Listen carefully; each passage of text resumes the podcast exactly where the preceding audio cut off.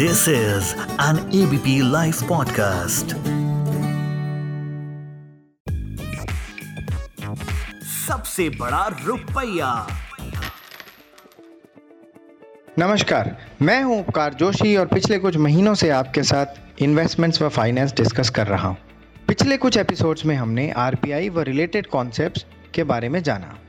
आज बात करेंगे बॉन्ड ईल्ड के बारे में। आजकल ये शब्द बहुत सुनने में आ रहा है। आइए पहले ये जान लेते हैं कि बॉन्ड क्या होता है। तो जब आपके पास कुछ एक्स्ट्रा मनी होता है तो आप बैंक में जाकर एफडी करवा लेते हैं। करवा लेते हैं ना?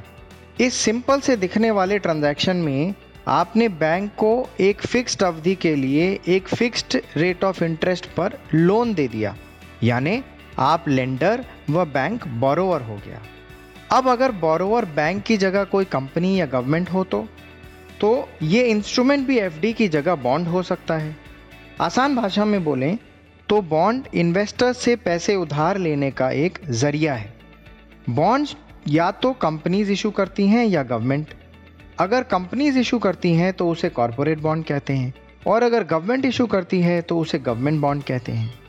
गवर्नमेंट बॉन्ड को गवर्नमेंट सिक्योरिटी या फिर संक्षिप्त में जीसेक भी कहा जाता है। अब क्योंकि इस सिक्योरिटी के पीछे खुद सरकार है इसलिए इसे रिलेटिवली सेफर माना जाता है। आइए बॉन्ड ईल समझते हैं। मान लीजिए कि गवर्नमेंट सौ रुपये का बॉन्ड इशू करती है। दस साल की अवधि के लिए और दस परसेंट ब्याज यानी इंटरेस्ट देने का वायदा भी करती है। आजकल तो पैसे ऑनलाइन द्वारा ट्रांसफ़र हो जाते हैं, मगर ऐसा मान लीजिए कि गवर्नमेंट ने आपको सौ रुपये के बॉन्ड के साथ साथ दस परसेंट यानी दस रुपये ईच के कूपन भी दे दिए। इसमें से हर साल आप एक कूपन अपने अकाउंट में जमा करवा सकते हैं। अब ध्यान रहे कि जिस तरह इस बॉन्ड का रेट ऑफ़ इंटरेस्ट व टेन्योर, यानी कि अवधि फिक्स्ड है, उसी तरह इस कूपन का अमाउंट, यानी दस रुपये भी फिक्स्ड हैं। यानी आगे परिस्थिति जो भी हो, आपको दस रुपये ही मिलेंगे। अब, क्योंकि बॉन्ड की अवधि लंबी होती है और इन्वेस्टर्स को बीच में पैसा निकालने की ज़रूरत पड़ सकती है इसीलिए शेयर्स की ही तरह बॉन्ड्स भी सेकेंडरी मार्केट में ट्रेड किए जाते हैं। और शेयर्स की ही तरह इन बॉन्ड्स का मूल्य बढ़ या घट सकता है। तो सपोज़ किसी वजह से इन्वेस्टर्स सेफ़ हेवेंस की तरफ़ दौड़ते हैं और गोल्ड या गवर्नमेंट सिक्योरिटीज़ इत्यादि की तरफ़ दौड़ लगा देते हैं। ये तो हम सब जानते हैं कि जब किसी चीज़ की डिमांड बढ़ जाती है तो उसका मूल्य भी बढ़ जाता है। तो डिमांड बढ़ने से जीसेक का दाम सौ रुपये से बढ़कर सपोज़ डेढ़ सौ हो जाता है। ये सिर्फ़ एग्ज़ाम्पल के तौर पर और कैलकुलेशंस को सिंपल रखने के लिए अजम्पन्स हैं। मगर जैसा कि मैंने पहले बताया था कूपन तो फिक्स्ड है, दस रुपये ही मिलेगा।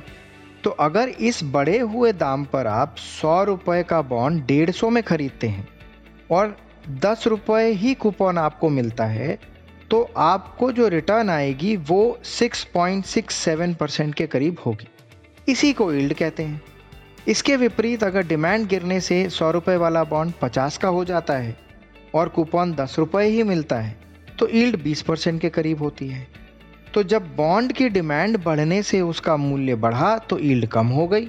और जब बॉन्ड की डिमांड घटने से उसका मूल्य गिरा तो ईल्ड बढ़ गई।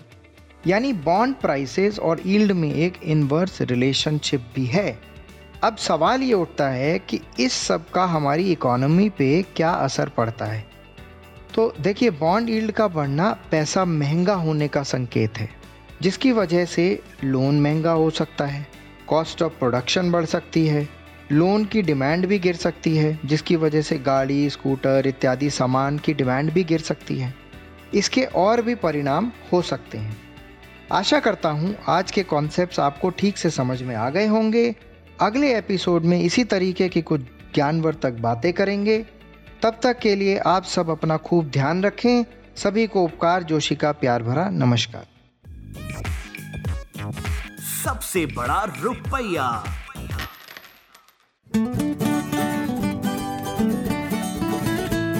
This is an ABP live podcast